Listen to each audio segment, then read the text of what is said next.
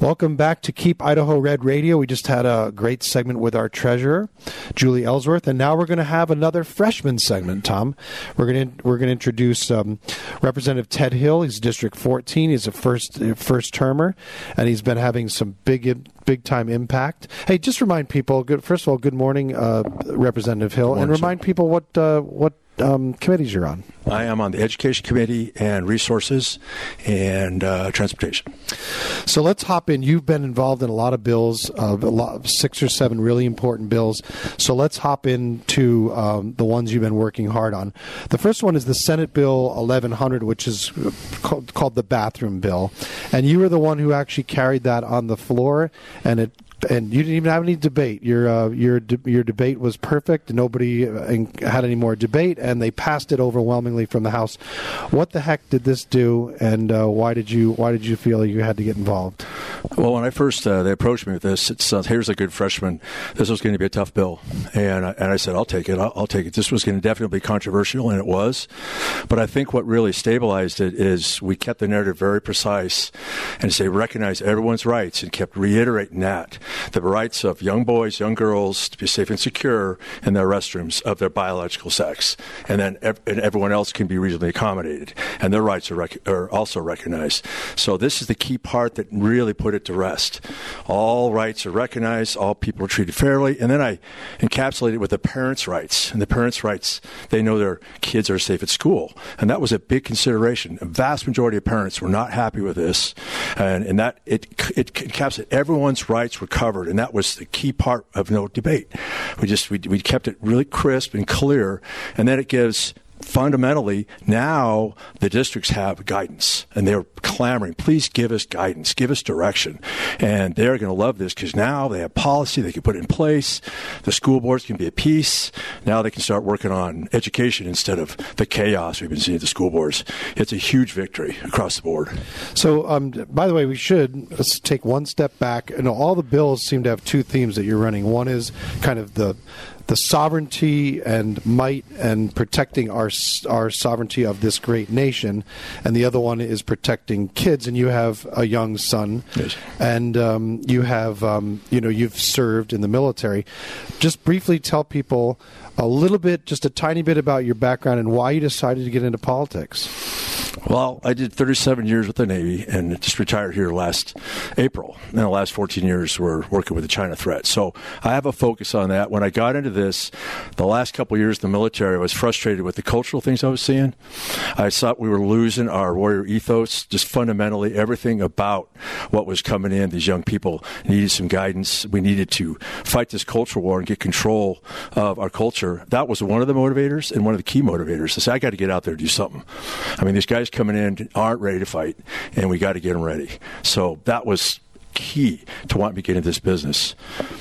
Now, yesterday, um, the governor signed House Bill 163, which is the so uh, again the theme of protecting children mm-hmm. and the rights of parents. Um, that bill was signed by the governor yesterday, so congr- thank you for working on that bill in the House. And tell people about what the parents' rights bill did. Well, I worked with uh, Debbie Critchfield. She's the one who wrote that great job. I was on the floor and, and sponsored that. And the key was parents' rights are really why education's suffering is because parents don't have confidence in the education system. They feel like they don't have any access or control or advocacy. So now this actually opens up all transparency.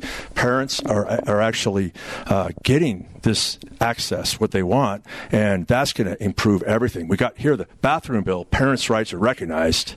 Then we have a bill with parents' rights recognized. We've really closed the loop here all these parents' issues. Now they can have confidence in what's going on in their education. For the time the bell rings, the time the bell rings at the end of the day, they know what's going on. There's no secret agendas. There's no hidden agendas. We know you've heard the stories of what happens.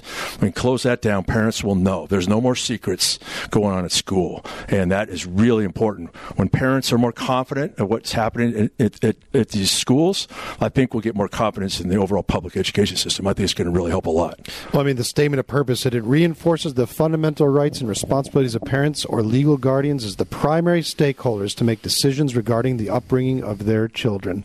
That says it all.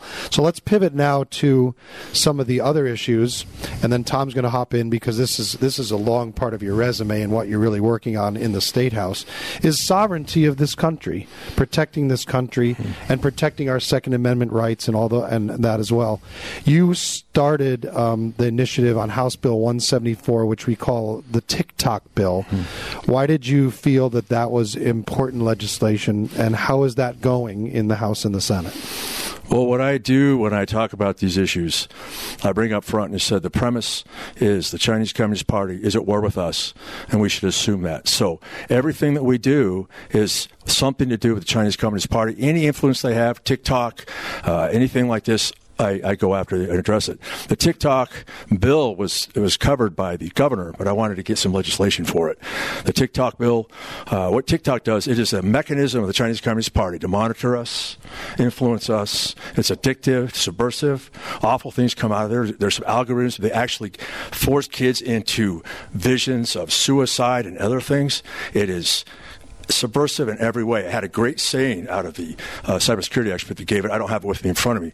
But the bottom line, that is a surrogate of the Chinese Communist Party, and they have a direct access to 130 million of our youth. Well, uh, let me ask you about one more um, one more China-related bill that you're working on, and then Tom's going to talk about the Second Amendment and uh, the foreign land buyers bill that you have. But you have a China tech threat bill, um, House Bill 294.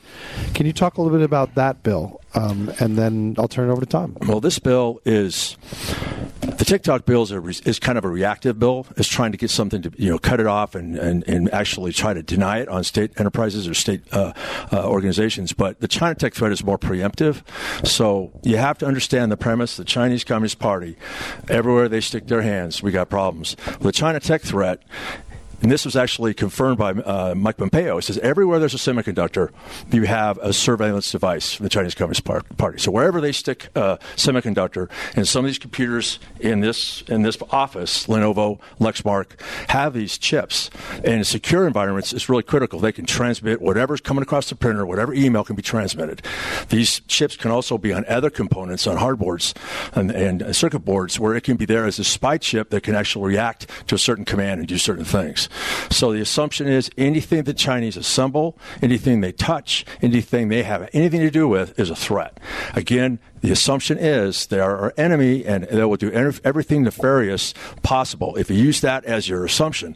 Now, the federal government's already taken a look at this, and under the Defense Authorization Act, they have identified specific threat systems. You get into the military secure environment, it's very, very precise in what they allow. The state government, it's less of a concern, but we do have some devices out at the military division that are compromised. So all this needs to be addressed. There are chips in lights, smart lights, everything you can imagine. It's just called the Internet of Things. It's, it's a cyber, it is a, an ecosystem of cyber. So they can they can interfere, extract, surveil. It's a huge threat, and we have to address it. Everything the Chinese brings here that has technology in it needs to be removed. All right, folks, we're visiting with Representative Ted Hill, a freshman representative, and uh, appreciate uh, you being here on KIDO 580 107.5 FM on Keep Idaho Red Radio. And, uh, Representative, let, us shift gears real quick uh, and talk about um, the uh, foreign lands bill that is out there and about f- actually foreigners buying our land. Talk to us about the importance of that and uh, the impact it'll have on Idaho. Okay, I was just at the the Senate Affairs just finished there now, and the brief it passed. It's going to go to the floor, and it got 100 percent. Everybody voted yes. My vision of it, again, Chinese Communist Party is your threat they shouldn't be buying any lands or anything of any consequence. So is this specific to China, yeah, or, or are there other uh, countries that would fit under this? In this case, this I say under secure, important equipment like infrastructure, dams, whatever, it needs to be no foreigners own it. Got it. Because it has to be uh, Idahoans only, All and right. uh, and that's that's the key. We locked that down. Chinese Communist Party cannot buy anything of secure. I don't even like them buying the farmland. We should keep them out of everything. All they right. aren't in our best interest. Lock them down. We got about a minute left. Yes. Talk to us about the Second Amendment bill. It's in the Senate on the second second reading? It's it's no, it's ready to come through Senate Affairs. I'm working it hard. This Second Amendment bill, Kim Wickstrom is the one who initiated, it, by the way, um, and thank you for that. Um, it, it's it's gotten a lot of momentum because there's a lot of risk. What they're trying to do is track credit card codes when you buy a gun or a firearm, and the credit card companies are tra- tracking these codes, and they did this on purpose. A letter was given from Congress from the anti-gun uh, uh, lobby that went to the credit card companies. You're going to track these codes. And these codes are going to track see if there's any nefarious activity. So it is against the Second Amendment. It is surveillance, illegal surveillance against our Second Amendment rights and against against our Idaho Constitution. Clearly right. so. Well, Representative Hill, thank you for your work as a freshman. You've gotten a lot done for a freshman. Congratulations. There's still more work to do, so we're, we're going to have you back after the session wraps up because we want to learn more about these bills that are still in the Senate and, and, and, and what becomes law. And then we'll talk more deep about the impact and and uh, the, and the um, good that that brings to Idaho. So thank you for your service to the state. See you next week on Keep Idaho Red Radio.